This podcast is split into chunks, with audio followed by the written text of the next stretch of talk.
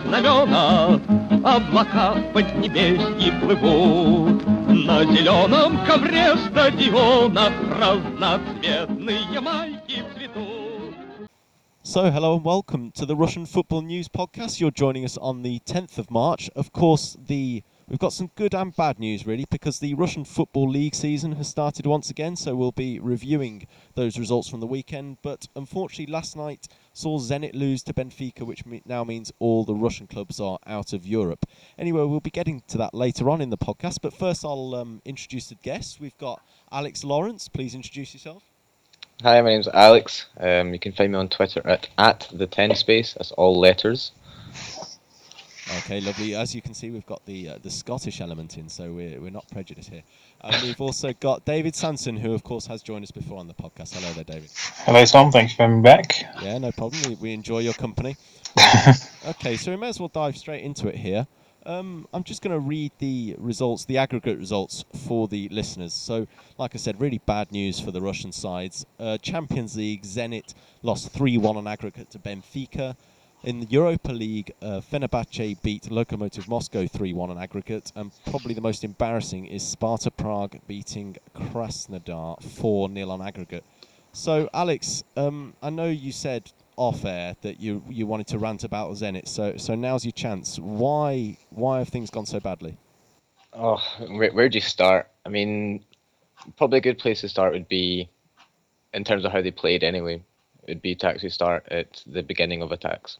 So, Zenit, for as long as I've been watching them under AVB, have been woefully bad in this respect, in that they will occupy areas of the pitch where which are have very little strategic value. So these are mainly the wings, and so basically, if you're trying if you're trying to build up attacks down the wings, you're probably doing something wrong because you're you're hemmed in by the touchline.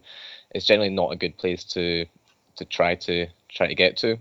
Um, in addition to that, it's just there's Danny. Danny just just messes things up a lot. It's really frustrating to watch. He just he runs around everywhere. I noticed that he there's a, a stat saying that he'd run the most of any player in the entire Champions League this season, which is just bizarre for a player who's now well, how old is he now? He's in his certainly in his It's thirties. about 33, I think. Right. Uh, so for a player of 33, a player that you wouldn't nat- naturally associate with being a you know a lung busting midfielder, um, but when you watch his game, it's really evident. He will appear in nonsensical positions. He will look to get the ball off the toes of his fullbacks, which again is a huge just what are you doing?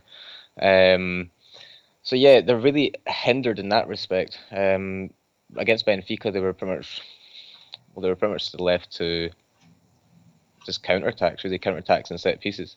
And you know, Benfica are a, a decent footballing side, and they were able to deal with any with most of these threats anyway. The fact that the the only goal that Zenit got in the tie was from uh, a, a Zhirkov cross down the left, and the build up looked a bit suspect. There may have been a foul in there, but I mean, really, I saw a lot of people saying that Zenit were unfortunate to go out, but having seen both of the games and knowing what Zenit are like in general, I think it's definitely definitely a fair reflection on where they are right now.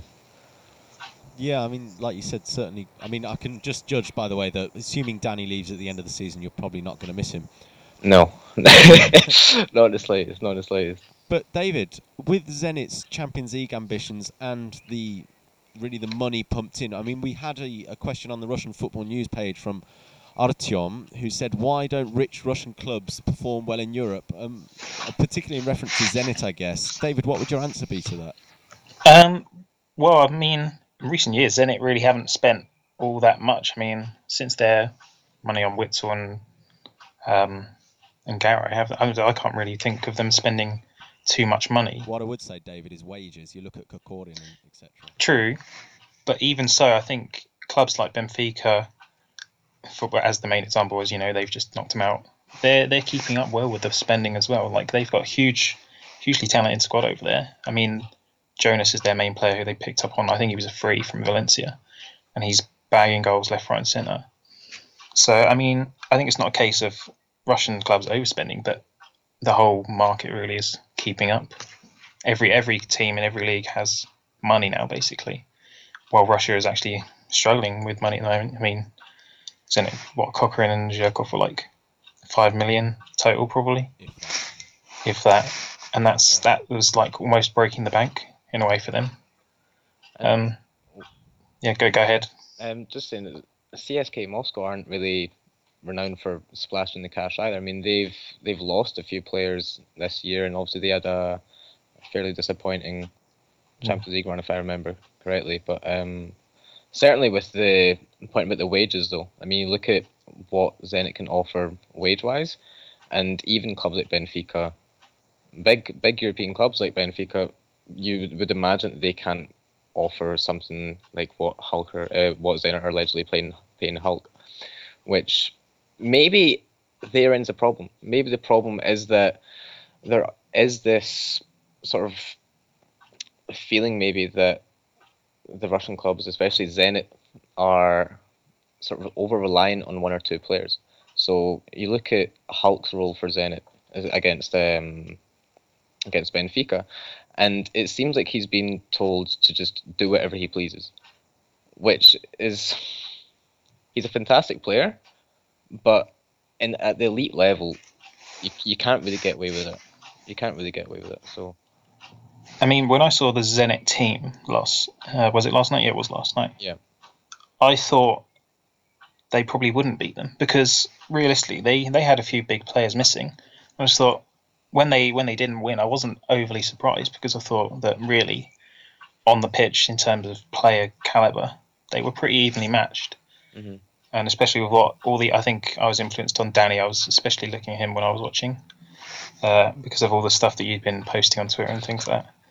And uh, I can sort of relate him to uh, Ozil in Arsenal's team, who will drop deep when he's not getting the ball supplied to him, Mm. but then he'll actually produce something more often than not. Whereas Danny doesn't seem to do that all that I mean, often.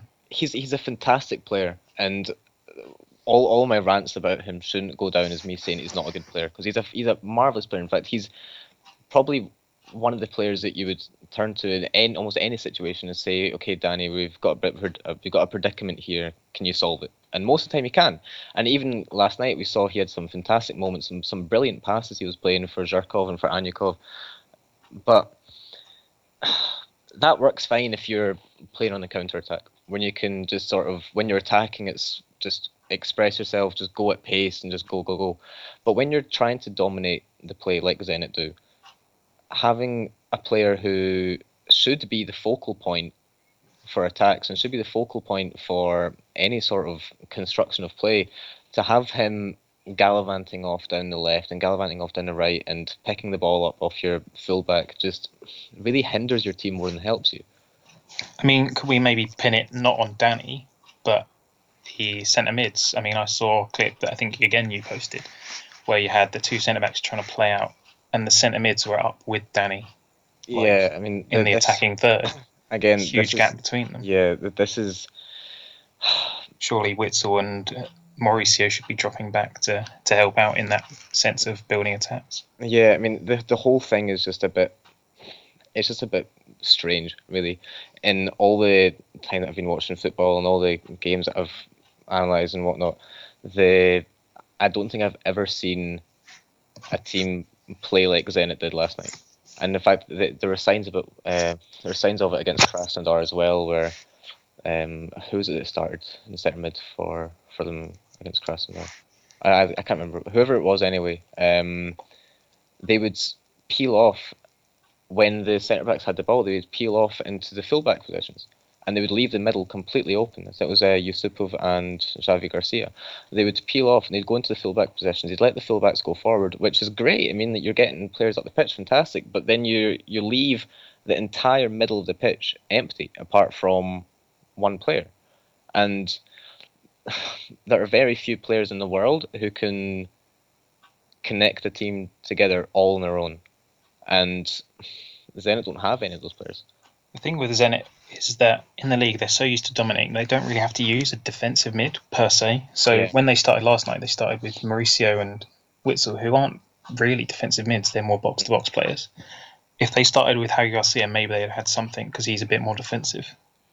But they had no one to sit and sort of just keep the game ticking over. What I would Yeah. say is they were 1 0 down from the first leg, so perhaps they felt the need to sacrifice that.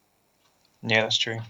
And Mauricio's a, I'm a big fan of Mauricio. The, to fair, I, I- I'll be honest, I didn't really see much from it at Terek. I'm very sort of Zenit focused, like for my sins. Um, but from what I saw of him in pre-season, from what I've seen of him, I think at the end of the Krasnodar game, obviously we scored a free kick uh, in the cup, which is fantastic. Um, and from what I saw from yesterday, as a player, he's fantastic. But it just seems that I, I loathe to criticize Villas-Boas because obviously we don't know exactly what he what he's trying to do with the team. But when you see some of the stuff that he's obviously been asked to do, it's it's just a bit it's a bit mystifying really. The only thing I can say against Zenit from last night was that Benfica's defence was very sort of um, haphazard, not haphazard, but built, not very built. Yeah, So uh, they had that young centre back, and I think they had a defensive mid playing in centre back yeah, as well. Uh, And with Dzyuba, you can imagine Dzyuba should be able to bully those two off the pitch, but he did. The only thing I remember him doing was going on a little mazy run, and Yeah. uh, that's it. He should have been. They should have been pumping it in there for him, really. he had a couple of he had a couple of chances, and I think that actually that was maybe the motivation for Hulk and Kokorin playing the way that they did. Usually, we would expect, you know, it's Hulk when you play him on the right and you let him cut in on the left, and he'll hit shots for fun, and that's just what he does. But to see to see Hulk play on the left and then Kokorin on the right was maybe a, a shift in focus. Maybe we'll try to get the ball down the left a bit more and try to cross stuff in for Dzyuba. Although a goal for the goal aside, that didn't really happen that much. Yeah, I want to switch the focus now. To be honest, we've spoken quite a bit about Zenit. I want to look at the Europa League as well. We've had Lokomotiv and Krasnodar crash out.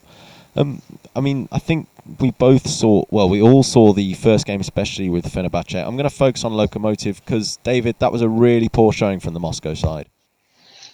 Yeah, I mean, when I was watching, I watched the second leg, and um, they just they had nothing without Niasse. They had nothing. They had Miranchuk playing as the striker until about the 80th minute, and um, they just had no outball.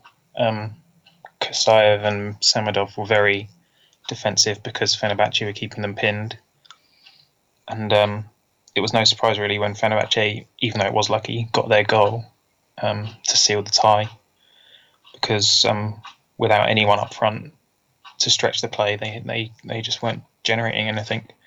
So um, delaying their signing of Henty, really, I think, um, really done them over because they couldn't register him in time, and they, that might have helped them. Yeah, Alex, did you catch the uh, Fenerbahce Lokomotiv game? I saw a bit of the first game. Um, I think the first game was a similar type of deal. There was a who's up front, Sku- Skulet, Skuletic was up front, and I don't think he was getting much joy at all. Um, from what I saw of that game, anyway, it was very much the case of Fenerbahce were was dominating. Really, they got the they got the two goals from Souza, and they weren't pretty goals, and they may be a bit lucky, but if they didn't get those two goals, they would have got another two. I mean, it was in my mind, it was that type of game anyway. The thing with Skuletic is he's completely different to Niasse. So the way that Locomotive had gotten through the group stage, they had to they had to just change their style completely for the ultimately harder round. Um, because they didn't have someone to run, they had to, you know, Skuletic is his big guy. They're just going to try and play the ball off him and have the midfield runners, but um, it's not. It didn't work against Fenerbahce at all. But what I would say is, would you just say it was a case of the better team winning? Because Fenerbahce, one of the top teams in Turkey, Lokomotiv, of course, like you said, selling the ass, don't really have that asset anymore. Is it just a case of um, Fenerbahce winning there, Alex? I, I would say so. Yeah, I would definitely say so. I mean, the I mean, Fenerbahce are well, they're, they're top of the top of the Super League in Turkey. Um, you look at the experience and the players they've got. They've got Van Persie, Nani, Bruno Alves, of course, ex Zenit. Um, mixing with some some cracking players in there as well. I mean, guys like um, now Toka's going to murder me for this pronunciation, but Simon Kjaer at centre back is a very, very highly rated, very highly rated prospect indeed. And Fenerbahce, of course, played in the same group as Glasgow Celtic, so I, I, might, I saw a couple of of their games in that group, and they looked impressive there too. They got a decent two each draw at Parkhead, and yeah, I think I think it probably was just a case of the better team won, really. Yeah, I'm going to move on to Krasnodar in that case because they lost 4 0, and this is really a completely different kettle of fish because, let's be honest, the Czech league, no offence to it, but it's not nearly the same level as the Russian league. And, you know, Krasnodar doing quite well in the Russian league, fourth at the moment, so really looking for a European spot, possibly even Champions League. David, that's a real embarrassment there. Yeah, I mean, considering how well their group stage had gone with the uh, results against Dortmund and progressing as I think they won their group, didn't they? So to see them go out like in the way they did is um, it was the shock of the round. Out of all the three Russian teams, that was the one you're expecting to progress. Um, having not seen the games, it's hard to say why. Um, but on paper, you, you'd expect them to do a lot better, especially with how they set up to play in the domestic division and how they played in the group stage. You know, just this weekend they drew with Zenit, which is um, a fine result in its own. Um, so to see them lose how they did, especially the second leg, which was 3 0 at home, I think they lost. Um, yeah, just not good at all. Yeah, Alex, do you think it's a question of inexperience for Krasnodar? We know club only formed in recent years. I think it's only their second time in Europe, and last season didn't even get out the group. And you know, again, bit of a shameful result against, albeit in a lower league, a more a much more experienced club in Sparta Prague.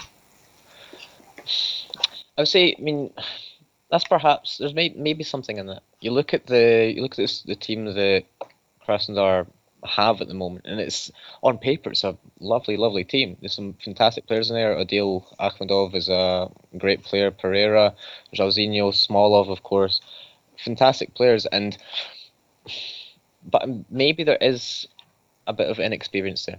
You have the you have the the two well, the two centre backs that started the, the first game. The first game is the one that I saw actually, um, Sigurdsson and Granqvist, and these are, you know, these are older guys, but they can't they can't be expected to pull the entire team on their own. They can't expect be expected to carry the team in terms of um, how they conduct themselves in the pitch or, or whatnot.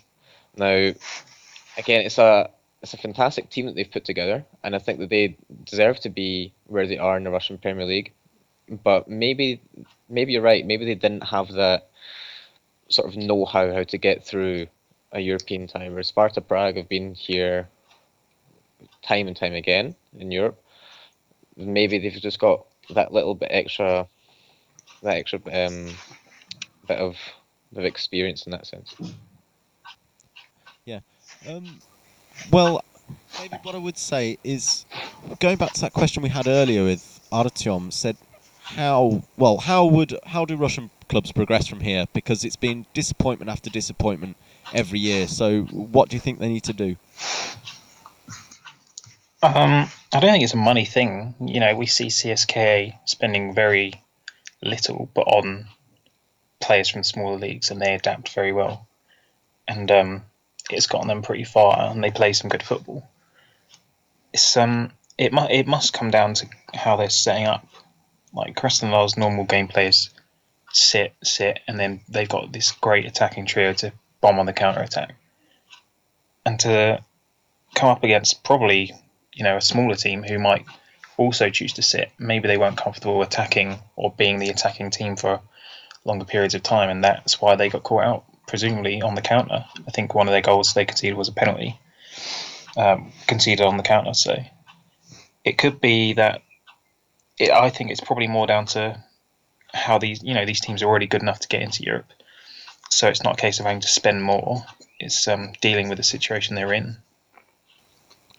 So, Alex, this might be a bit of a long-winded question, but bear with me. So, David there mentioned the counter-attack. What I'm going to say is, is the Russian league strong enough, i.e., the teams such as Krasnodar, you mentioned Sitgo on the counter, Loco were the same with Niasse. Really, only Zenit and CSKA look to attack the opposition. So, when you're looking at, particularly in Krasnodar's case against Sparta Prague, is the league strong enough in that they're always counter-attacking, so they're not used to having to dominate the game, and is that a detriment of the Russian league? I think when when you look at the when you look at the Russian Premier League, you really do split it into a top tier and the rest. Now there might be an addition here or there to the top tier, but by and large, it's maybe seven or eight teams large, and then the rest are just the rest. And the gulf, the gulf between those two, I think it was was it last year maybe that there was a a noticeable gulf in the terms of number of points that uh, teams got might be in the year before, but the gulf between the two definitely does indicate that there is maybe a lack of strength and depth in the Russian Premier League. Now, even just watching the games as well, you could probably you could probably say you could probably back that up by watching the games. Um, having said that, you got teams in there like Ufa. I watched Ufa's cup game against CSK, and they were really nice to watch. It was a, a bit of a breath of fresh air, really, to see a team far down the league and trying to play the, the way that they did. Um, Kuban Krasnodar obviously doing some weird and wonderful things with the transfer market now. Um, but come back to the original point. Probably, I would probably agree with the idea that maybe the league isn't strong enough to challenge um, these clubs that are going into Europe to challenge them on a consistent enough basis um, to to challenge them to really raise their their level of play. So even we see it with Zenit, we saw it with Zenit for a number of years where they were able to win the league on a couple of occasions just simply by having the best team. And it didn't really matter how they played, how they set up. They knew that they had Danny, they had Kerzhakov, they had Arshav, and they had a Hulk, they had Witsel, whoever. And they knew that because of that, they could probably win most games just by those, just by having those individual players.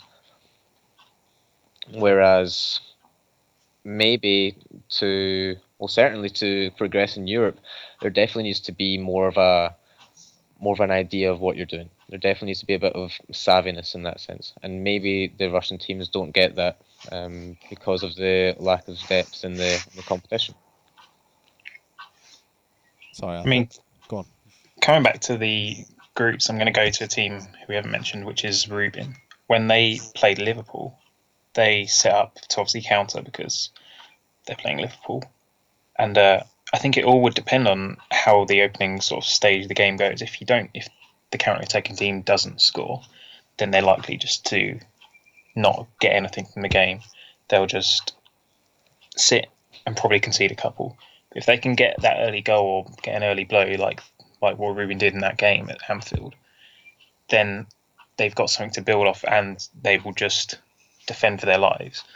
But Krasnodar just didn't have that going for them. They couldn't they couldn't break it down, and I think I think it is the fact that Zenit and CSKA are the only two who will dominate possession in Russia. All the rest will counter, and that's that's not going to help when it comes to Europe and when they have to face the smaller teams. Uh, I think they I think Krasnodar even struggled a little bit in the qualifying, if I recall, um, a long time ago now, but they they did squeak through, obviously. I think that um, if I could sort of come back to this, I think that just I had just hear you speaking about Rubin there. I remember watching Zenit's game in Kazan, and it's actually one that I go to quite often. Actually, I think I've watched it a couple of times. It's quite a nice game, um, but it's interesting to see. And I don't, I don't mean this, I don't mean this as a dig, but it's interesting to see how poor the Rubin defending was, and I wonder if this is a I don't even wonder. I think I just straight up think it is. I think it's a it's a sort of indicator of the tactical level of the league. I think the outside of CSK Moscow, I think are tactically the best team in the league, and obviously have Rostov who are doing fantastic things. Um, there aren't really that many other teams who are compact enough, who are capable of defending well enough or attacking well enough. Maybe at the start of the season it was Ural. Ural were a really interesting team at the start of the year. Um, again, also Ufa, who I saw against CSK recently. I thought I was really impressed by them. But other than that, I mean, some of the teams, some of the games you watch, and it's just a bit. It's a bit. It's a bit difficult to watch in terms of the level of defending and the level of sort of cohesiveness within within the within the teams. Rostov actually have the best defensive record in the league at the moment. They've conceded 16 goals all season. Um, and then you know you've got the normal names are up there. Um, Krylia, who are down in 12th, I think are the fifth best defensive record in the league, but they've all got the worst scoring record. Um, so it's not a terrible theme throughout the league. There are some good defences around there. Amkar are also quite high um, in terms of good defence. But then when you look at Anzhi or Kuban or Mordovia, you watch them play and you know they're going to get bad because they have no defence. Kuban maybe will have something with Felipe Santana though. He looks he looks great for them so far. What I would say about that though is if you go by just looking at how many goals they concede, obviously it depends on the other team Mm. being decent enough to score the goals, which is another question. That's another uh, topic in itself. Um, but yeah, I, I would agree that there are there are certainly some some good teams, and there are teams that are maybe good at one thing and not another. But I think aside from CSK, who every time I watch them just really impress me, um, it pains me to say. But yeah, aside from them, I haven't. I must admit, I haven't seen much of Rostov this year. But just looking at where they are in the table, they must be doing something right. Um, but yeah, aside from maybe those two, it is difficult. It is difficult to see um, see any teams that are playing at a, at a European level. I really hate to, to break up the party, but I want to move on to the league. But a couple of things I want to say. Rostov, one word, Berdiev. That's Yep. that's just the word for Rostov. That's that's why they're doing so well. Uh, But what I would say is just before we move on to the domestic matters, do either of you see the le- any progress next season? I know it's a bit early to say, but can you see any side doing better next season? Locomotive, no. I think they'll drop. They won't even make Europe this year now that they haven't gotten the us. Um, Krasnodar will be interesting because obviously they've had to go this whole season without having to spend any money because they're transfer bans. So it'll be interesting to see if they're given a bit of freedom this summer to do something. Um, they might be able to build because I know they've got a couple of older players who they'll probably end up phasing out of the team, like Torbinski and Bistrov. So if they can get some young blood in to sort of jazz up the team a bit, they might they might be able to progress. CSKA need to get a striker in, um, but I know they've got money issues, which is why they couldn't get Doumbia. Zenit, they need to get into the top four to be able to even consider it. Um, I think I think Zenit will end up up there though, um, but whether they can spend and improve is another thing. It will depend on who the new manager is. I think. And Alex, what about you? See any changes for next season? yeah, I would say I'd echo David's thoughts about Zenit, and depending on who the new manager is. Um, so un- until we really, I mean, again, I, I hate to say it, but surely, surely someone comes in and they they see the deficiencies in the team at the current moment. Um, other than, just Zenit talk aside, I- I've I've had enough of that right now. Um, the Ural with Vadim Skripchenko. Um, of course, is uh, Goncharenko's assistant at at Ural. Um, Skripchenko, again, at the beginning of the season when he had his full team, was doing some fantastic stuff. I was really impressed by him. Uh, it'd be interesting to see how how he'll progress and how Ural will progress with him if they do continue to go with him. Um, CSKA, that's one that I've put a big question mark next to. What's going to happen with Leonid Slutsky? If if he does decide to go to the Russia job full time, um, which he may, he may not do, but they have, of course, the aforementioned Goncharenko. They're in the, waiting in the wings, and one would think that having made that staff appointment in the summer, that they are lining up to bring him in as a manager full time, and that could be really interesting. Um, obviously a guy who's really highly rated for his work at, at BATE and less so in Russia, but certainly someone who to keep an eye on. So I think, yeah, I think Ural and CSK Moscow would be the teams that I'll be watching with a great interest next year. Well, Rostov, it'll be interesting to see a Berdiev team in Europe again if they can if they can qualify. Uh, of course, of course. Because uh, you know he's got a great record in Europe, um, and, you know if they do qualify, they'll have a bit of money come in. I mean, they've already done some great stuff this window, getting uh, Yurkin and Kudryashov, um, who are more than capable signings to play um, for one of the top sides in Russia. So if they can qualify, it'd be great to see what Berdiev will do. Uh, as much as it pains me to say it maybe we could see uh, with all the money that's going to come in in the summer, maybe we could see a a Berdiev Roman Shirokov uh, reunion. I think that, that that would be a that'd be lovely. It'd be fireworks fireworks all around on the on that front. Okay, so now I want to move on to the domestic uh, league. So after much excitement, after oh, excuse me, after much excitement from the winter break, we moved back into the Russian Premier League. It was week 19 and week 19 was awful. So the results are as followed. We have Krylia Sovetov and Rostov. That was a 1 0 win for Rostov. Rubin beat uh, Kuban 1 0, which David, of course, was pleased about. Krasnodar Zenit 0 0, we previously mentioned. Ufa and Mordovia, two relegation candidates, candidates drew 1 1. Not helpful for either side, really. Uh, Terek beat Lokomotiv 2 1 at home. And CSKA beat Spartak 1 0, thanks to an Ahmed Musa goal. Ural and Dinamo Moscow drew 1 1. Quite a lot of interest in Dinamo now that they've lost Kokorin, of course. And the final result was a 1 0 win for Amkar away at Anzhi. So, like I said, pretty drab results. Really nothing too much giving. Is there anything that caught your eye over the weekend, David? Um, well, I subjected myself to six of those games I watched um, over the over the three days. Um, Ufa Mordovia was interesting.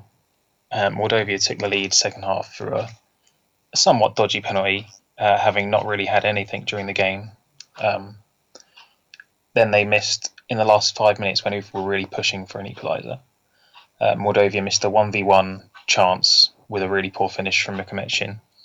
And then they had a 4v2 um, and Lutsenko, who had come on as a sub, shot straight at the keeper and then 93rd minute, uh, we've had a free kick, sent everyone up, including the goalie. Uh, it bobbled around the box and got tucked in, uh, and that's why Mordovia will get relegated. They can't finish. I mean, God knows why Lutsenko didn't start in that game. You know, he's got, I think, seven or eight goals. He's one of the top scorers in the league, and he sat on the bench to let Samodin and Mukhametshin lead the line. Um, so yeah, that was interesting. It just confirms to me that Mordovia will go down. There's no there's no way they'll get out of it. Oh, if they do, I'm happy to resign from the podcast. I, will, uh, I will they, they will go. They will go. Um, Anzhi Amkar, similarly. I think I don't think Anzhi will stay up either. Um, they they were victim to a defensive mistake after about two minutes, and then Amkar just sat and we're able to really easily hold them off because they've got not a lot going forward. Um, they were the two that really caught my eye, both at the bottom. Um, and yeah, I can see curtains for both of those teams coming up. What I would say about Mordovia is, although their 15 points are actually only, a, well, really a point off survival. Anzhi with a really terrible goal difference of minus 14. Mordovia with only minus 5. So, I'm, I'm, to be honest, David, I agree with you. I'm just playing devil, devil's advocate, really. But I mean, Mordovia again didn't sign anybody in the window, and mm. pretty dreadful, really. Uh, Alex, what about you? Anything catch your eye over the weekend? I'll admit I was working all weekend, and I managed to spare myself from any of the games. But I'm just looking at the results here. Um, obviously, CSK Moscow's result, great result. Um, maybe not quite the the strong as strong a derby as it was has been in the in the in the past, but certainly a fantastic result. Um, Zenit's nil nil draw, glossing over that. Um, looking through here, um, Rubin with their one 0 win against Kuban. Obviously, Kuban with all their with all their new signings, um, controversial. But see that nice to see that um, Dennis Tkachuk is on the on the score sheet. So I don't know if you saw this one, David, but how is Um, I mean, I did. I didn't know much about Tkachuk before he signed. Uh, I just knew he was a winger slash attacker, Uh. but he is um, he is a really exciting player to watch. He got great work rate. Will always chase the ball. He's very quick as well, and uh, both paid off um, with his goal. You know, he um, he was first to a rebound after someone had spilled a long shot. You know, the defender didn't track him at all. Uh, even if he had, I think he wouldn't have caught him. He just tapped it in. Um, but he's a really exciting player. I mean, Gökdeniz, carried Denise sat on the bench to uh, to give him the starting starting berth, and uh, he took it really well. Um, Kuban, I saw them in the cup, the game, the game, uh, the game before, and they were decent. Um, but this time around, they weren't. They didn't offer a lot. They had Seleznyov up front uh, for the whole game, and he caused some issues, but not enough to trouble the defenders. Um, but their midfield is very young. They have um, two or three young players who I think will have to start for the rest of the season. There's that scenario they haven't strengthened. Uh, and Yakuba um, and Georgievsky. And that's where they'll struggle. They they were playing mainly long balls to Seleznyov, who hasn't got much to his game other than he's a big guy and uh, he, he you know, he's not one to run onto balls. Um, you know the defense will improve with Santana. He was good again, but um, their goal scoring I don't think will will improve too much. Um, now that they've lost to uh, well, who they lost? Who they lost? They lost Melgarejo and Ignatiev, um, and Takachev. So um, yeah, they'll they'll they'll be struggling, but I think they'll they'll be okay with their improved defense. David, am I right in thinking you were on the RFN betting over the weekend? I was. So how did you how did you do? Um, I went nil nil for Ufa Mordovia, so balls that one up. I said I said uh, the Moscow Derby was going to be over five goals, so I really balls that one. So uh, I really messed that one up. But I, I had Amkar to beat Anzhi, who was Amkar had surprisingly high odds. I think they were four to one or something to beat Anzhi. Um, and considering how terrible Anzhi are, I jumped on that, so I won for my, won myself forty quid Yeah, that's not bad. uh, as well as the uh, as well as the betting. So uh, yeah, not too bad. I think um, Ilya had the Krylia result not to score, which isn't a surprise considering they've got 12 goals all season.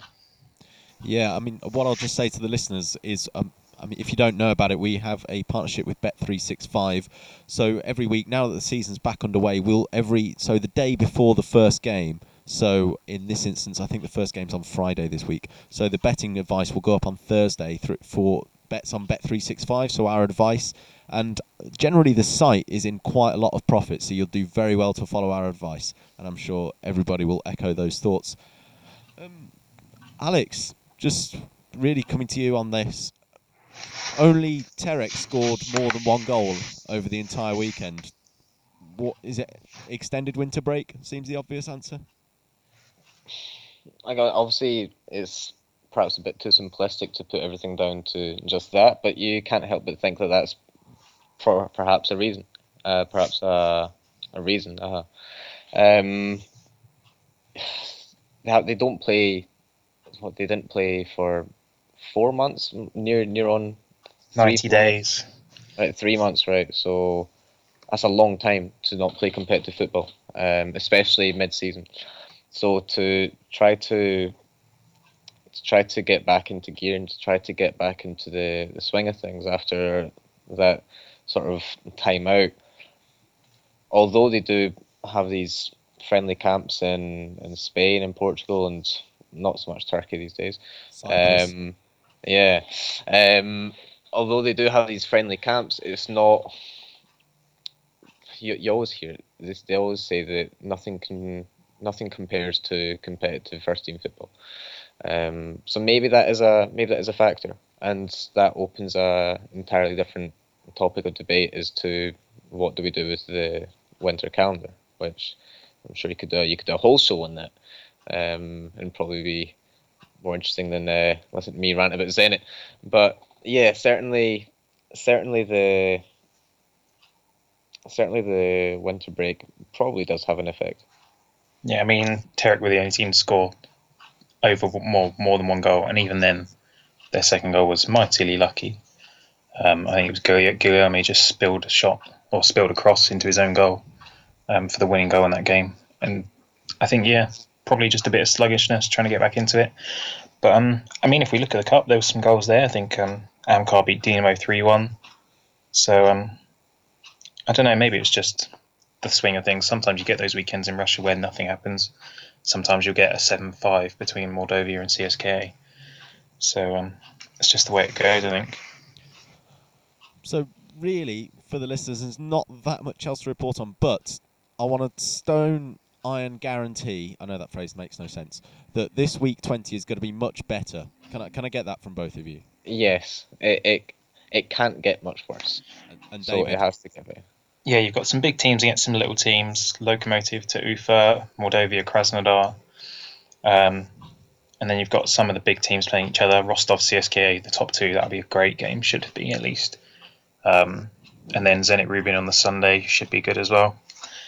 So, um, I mean, I'll try and tune into at least three or four of them. Yeah, I'll just uh, read those fixtures out for the listeners. So starting on Friday, it's Kuban Krasnodar at home to Krylia Sovetov. And then on Saturday, the fixture list is Ural Anzhi, Spartak Amkar, Rostov Siska, as David previously mentioned. And then Sunday, we round off with three games, which is Mordovia Krasnodar. Again, another relegation battle for Mordovia after Ufa last week. Then we've got Lokomotiv at home to Ufa and Zenit at home to Rubin Kazan to finish off the weekend. Uh, there's also a Monday game, uh, Dinamo Terek as well. That is not on my list. Oh, blimey. that is awful. Who sent me this link, David? Who sent it to me? I'm using the same link, it's on my page. okay. Um, Oh. Alex, anything stand out for you at the weekend there? Any of those? Um, Zenit Rubin, usually a usually a, a hotly contested match. Um, Rostov CSK, obviously top of the table clash. Um, will definitely be. I'll definitely look to to watch that one. Um, certainly could be could be interesting to see how how Rostov look to deal with the CSK attack, which is looking pretty good, pretty good now. Um, especially now they've got Shirokov in there. I think that was a huge, huge boost. Um, other than that, I mean, Dynamo, Dynamo against Terek. Sure, probably. You know, the thing with with these games is, it's it's all fine and well me saying, "Oh, this game will be good, this game will be good," but we all know that one of them, one of the games that I haven't mentioned, will turn out to be that seven five that David mentioned before. So, yeah. But yeah, I would avoid Kuban Krylia on the Friday. That sounds that sounds pretty drab to me. I Just- hope just- that's now seven five. Yeah, Yeah, so do I. Just wait. It sounds drab. I mean, they've got maybe, oh, you got the worst defense against the worst attack there. So um, that should be interesting. seven five guaranteed. Well, I mean, Zenit Rubin should be great. Um, Rubin, I think we drew the last game in St. Petersburg, so um, we've got Devich back this weekend. So, um, based on how we played last week, I, I fancy our chances, especially with how Zenit will feel at the moment. Uh, I fancy our chances of picking up something on, on Sunday afternoon. I fancy your chances too. I fancy your chances too. oh, So with um, Kuban and Mordovia happening, of course, the bottom two. Do you think it's? I mean, I know it's really cliche six pointer, and I've just said it, which is really embarrassing. But do you think whoever wins that stays up there, Alex? I know there's a long Uh, way to go, but thinking of taking off teams, the points are taking off uh, points from the teams around you. what That what would- game's this? That that would be Kuban Mordovia, and that would put you on 18 points, which would pop you in 13th place above Ufa. Is that is that next week? That's this week it- coming up. Yeah. All right. Well, um, a word on. Well, yes, prob- probably yeah. I mean, you're looking down there, and it does get tight, and obviously the the matches against the team around you are the are the ones that you really want to do well in. Anything other than that is you're looking at you know bonus. You're looking at winning with house money. Um, but certainly, Mordovia, both Mordovia and Kuban certainly have to certainly have to rectify something. Something has to improve uh, for both of those teams. Otherwise, well, yeah, it's relegation for both of them. Um, and it certainly does look that way. You look at the teams above them, Ufa and G. I, I fancy Ufa to get through. Um, who are on some good form. They're actually unbeaten in their last uh, last five games. Um, So Yeah. it's Terika, Terika Nufa, the only team unbeaten in their last five. Um, yeah, I, Mordovia will go for sure. They've, I mean, they've got serious money issues. They they lost their, arguably their best player in uh, Damien Le Tallec, and um, and and the Yannick Jallo as well. Um, he was on loan, so I, I can't see anything coming from that team this year. just for the listeners, we did a round table with a few of the writers on the website, and actually, I tipped Ufa to really struggle. I can see them ending up in relegation playoffs because, you know, really low scorers didn't sign a goal scorer in the window.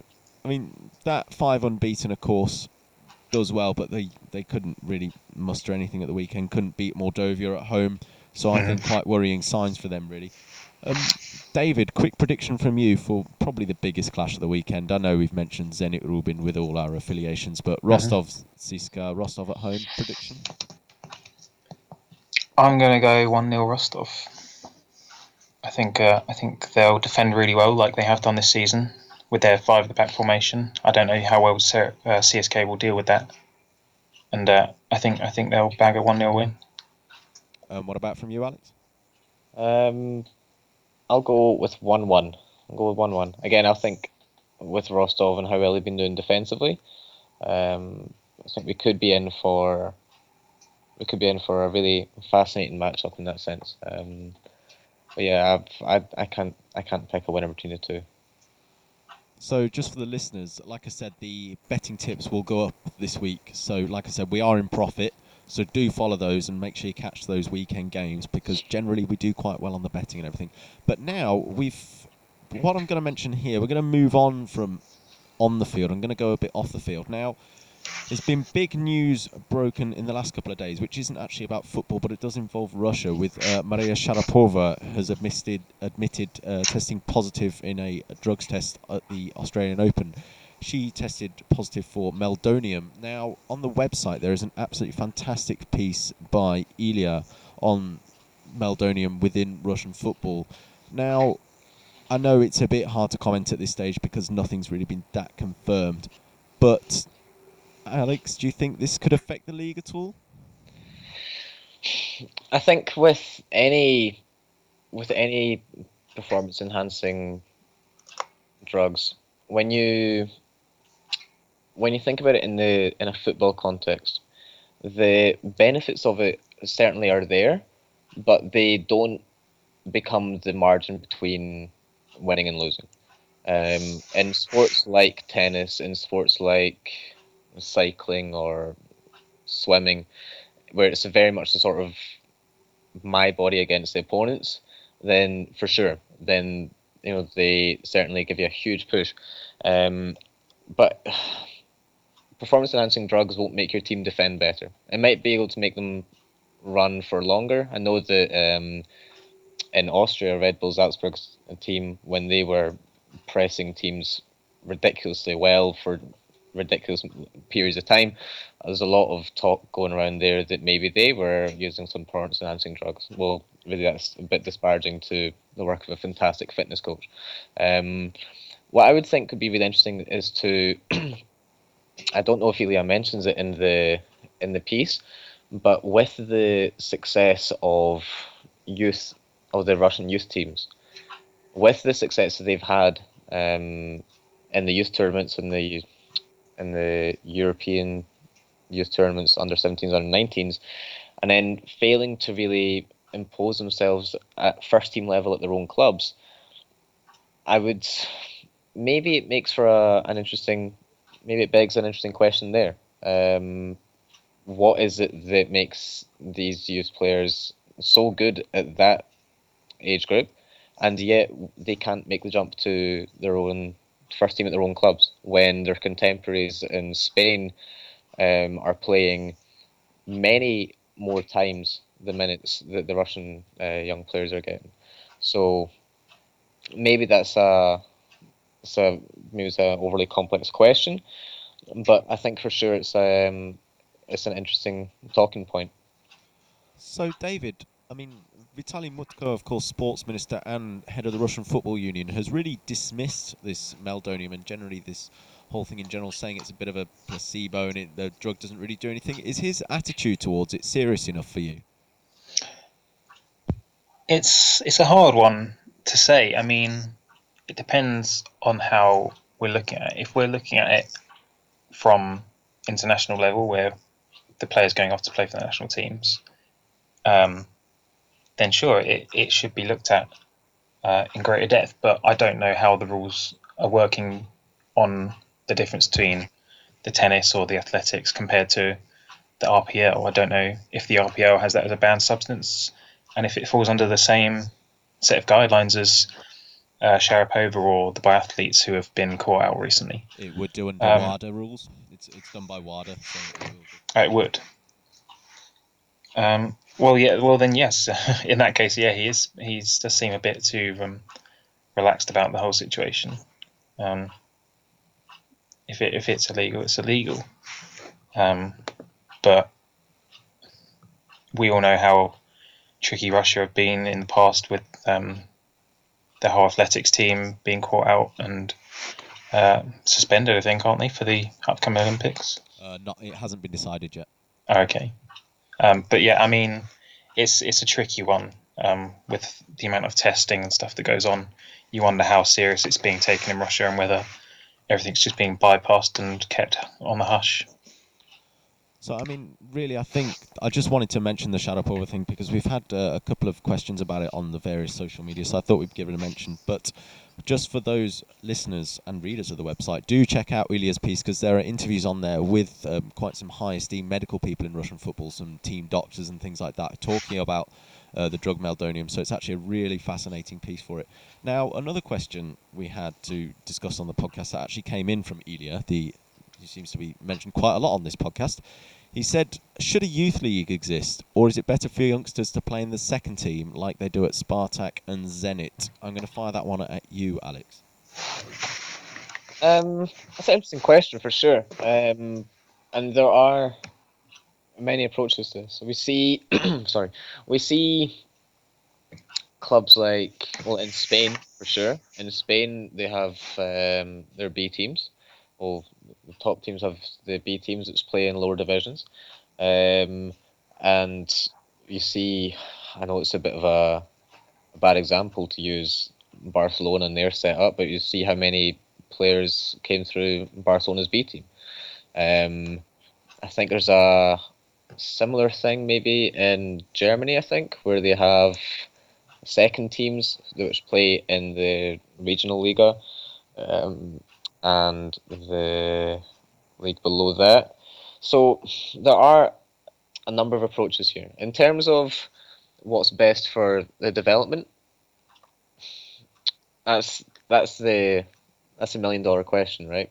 Um, is it best rubles. to a billion rubles? Well, how much is that going to get you? Uh, well, still quite a lot actually. Um, but yeah, the in development, is it better to play against players your own age, or better to come to play against um, older players? Now, just based on the success of the Spanish and German youth teams and the experience that they get from playing adult football, I would perhaps lean more towards. I'm sorry, lean more towards that school of thought. Although then you have a completely another debate about how do you go about implementing it. Do you create a, a league for the second teams, in which case you're pretty much undoing the work you just done, or do certain teams have to make way for the second teams of bigger clubs, which will surely be an unpopular decision. Um, I think that's pretty much the, the theme of it, though. I mean, there are going to be unpopular decisions, but if the if the goal is for a stronger Russian uh, national team in the future, then surely everyone has to has to buy into that. Personally, I'd say about getting rid of smaller clubs, I would be totally against that, and I hope everybody else would be as well. But David, I heard you come in on that one. Yeah, I mean, the thing that I was thinking is that we have a couple Zenit and Spartak who are in the uh, FNL at the moment, but they don't use, especially Zenit, don't utilize it for their youth as much. You know, they've got players who are in their early twenties who are their regulars rather than their, you know, late teenagers who should be the ones playing. You know, they've had, I mean, Tkachuk, we talked about earlier, he played loads of games this season in the FNL. And so players like Yashuk, uh, and they've signed players who are in their 20s, Salamatov and Chernov, who will not play for Zenit. They'll go straight into Zenit too. Uh, and it seems almost pointless because they can't be promoted. And they're too old, almost, well, you say too old.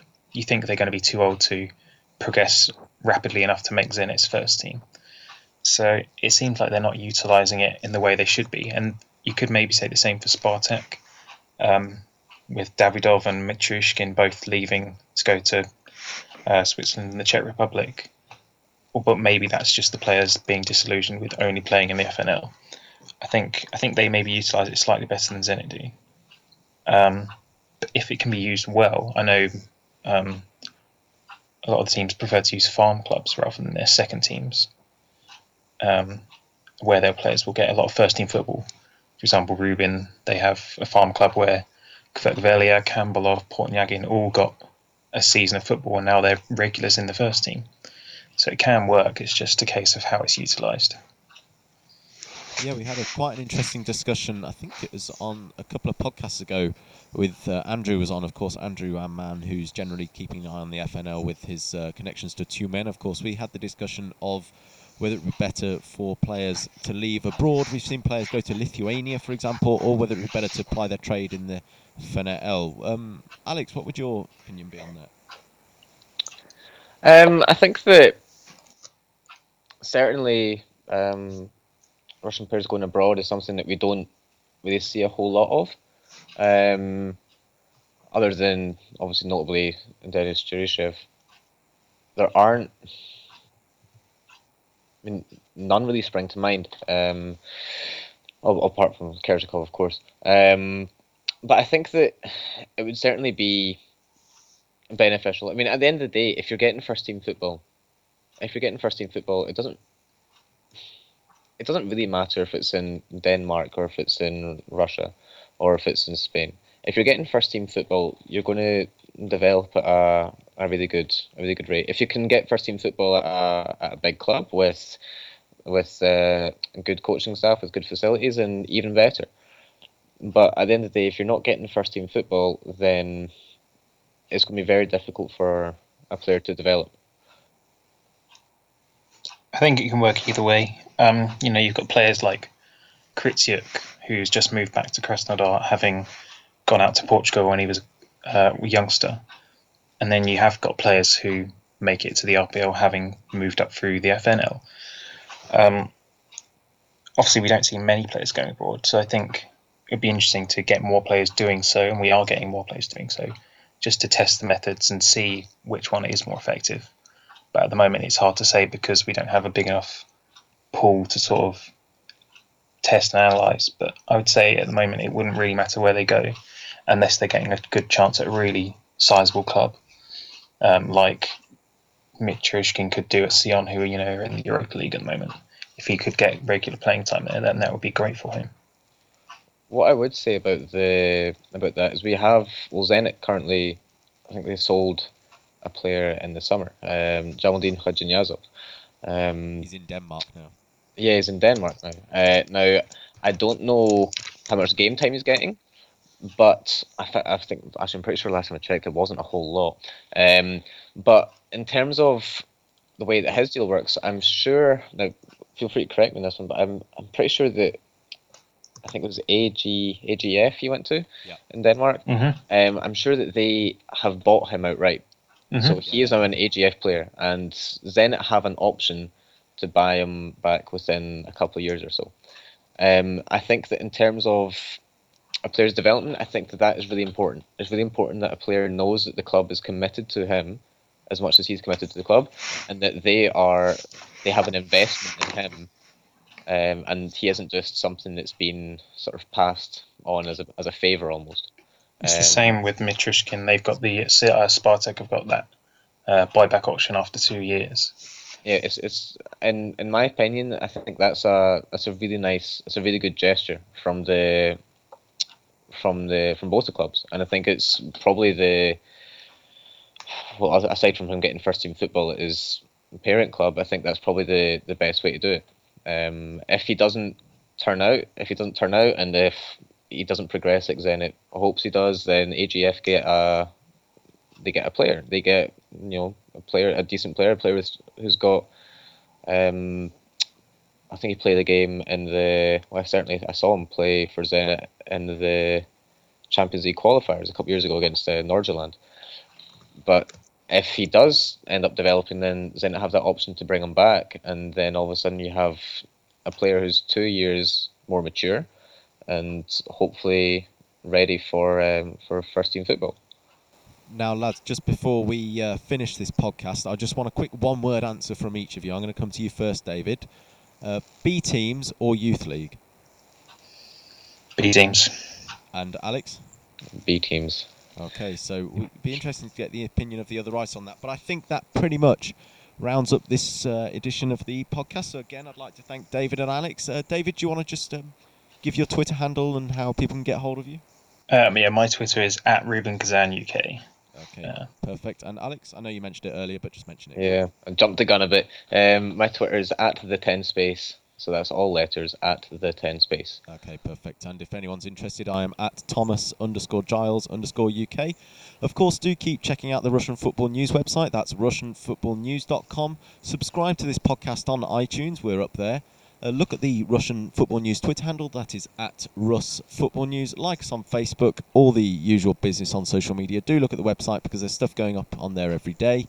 And like I said, Bet365 links make yourself a bit of money as well. So again, thank you to David and Alex, and we'll see you next time. Thank you very much. Идет футбольный матч, летит над полем мяч. Идет футбольный матч, летит над полем мяч.